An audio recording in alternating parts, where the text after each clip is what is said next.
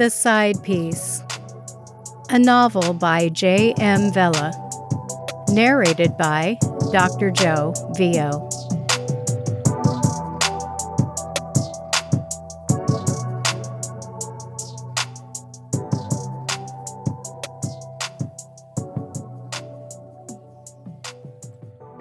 Chapter 17 Shanda hadn't heard from Chase for over a week. She tried to keep herself preoccupied with the routines of running the cafe, but she caught her mind frequently drifting to thoughts of the two of them sharing intimate moments in their junior suite at the Ramada Inn, mixed with interjections from her conversation with Valerie over dinner Valerie advised Shanda to hold on to her independence and take advantage of her current no strings relationship with Chase. She scolded herself for being emotionally incapable of accepting this arrangement. She wanted Chase all to herself. And she was willing to do whatever it took to make it happen. When Chase finally texted her a tentative, You free today to talk? She was quick to respond. They agreed to meet over drinks at the Ramada Inn after the Shangri La closed at 5 p.m. Shanda was a ball of stress leading up to the closing hour and rushed to freshen her makeup and change into something less tropical than her work clothes for their meeting. She chose a conservative navy blue pencil skirt, a yellow cotton blouse, and sensible flats. Her Uber arrived 10 minutes early, and she took advantage of this to secure a corner table in the cocktail lounge.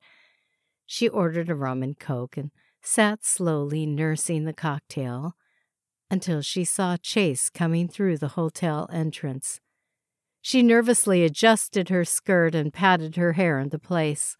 She crossed her legs and feigned a bored expression as Chase spotted her and approached the table. Hi, you look nice, he said, as he pulled out the chair on the opposite side of the small table and sat down. Thank you. So, you want to talk? Let's talk. Chase squirmed in his seat, pulling at the knot in his tie. He flagged down the server and asked for a scotch and soda. Scotch and soda? Hmm. Must be a serious talk we're about to have. He continued to squirm, clear his throat, and stall with casual niceties until his drink arrived. Chase gulped it down quickly, then stared at Shanda. His eyes were glossy, and his brows dipped uncharacteristically low, nearly touching his thick fringed eyelashes. His trademark smile was replaced with a solemn pout. Shanda, I, uh, I don't know how to say this. Shanda took a deep breath and exhaled. We're done. Is that what you want to say? He swallowed hard, nodding his head slightly, and stared at her, trying to read her thoughts. It's not like I want to do this. I want you to understand. I, I really do love you just not as much as you love Marianne and the twins. I get it. She took another slow sip from her drink. So, you expect me to just write off the three years that I've invested in our relationship? Let me guess. You still want us to be friends, though, right? I I was hoping we could be. I really care for you, Shanda. Hey! Hello to my new friend, Shanda. Valerie swooped over from across the bar. Is this the boyfriend I heard about? She put her hand out and smiled broadly at the strangely familiar face. You, sir, are one lucky man. I just adore your girlfriend. And, she smiled sheepishly, she's pretty lucky too.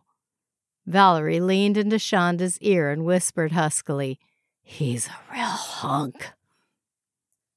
Shanda forced a smile and replied with a touch of irony. He's already taken, Valerie. She turned to Chase and nodded expectantly. Chase, meet Valerie. She was nice enough to keep me company when you when you had a, that difficult client to attend to last week. Chase did his best to feign innocence as he stood to offer his chair to Valerie. He walked around behind Shanda, leaning in and placing both arms around her shoulders. He flashed his high octane smile for good measure. I owe you, Valerie. Thanks for taking care of my girl.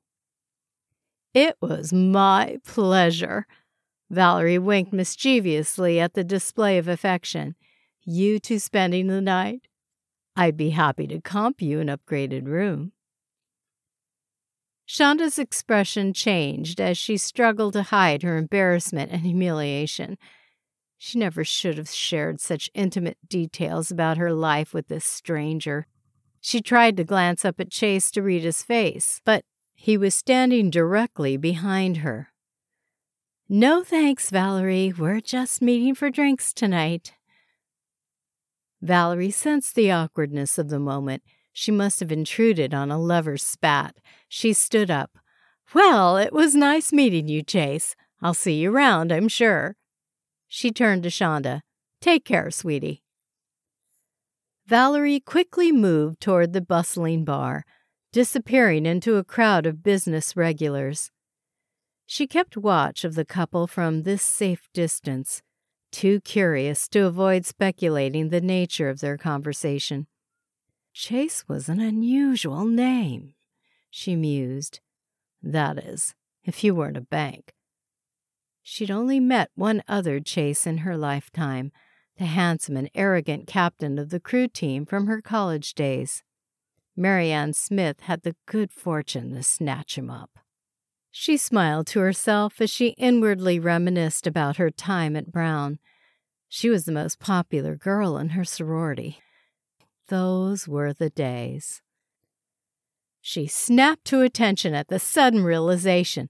It had been years, and his chiseled features had softened with age, but those crystal blue eyes and million dollar smile were unmistakable. Shanda's handsome lover was Marianne's husband. Chase Howard.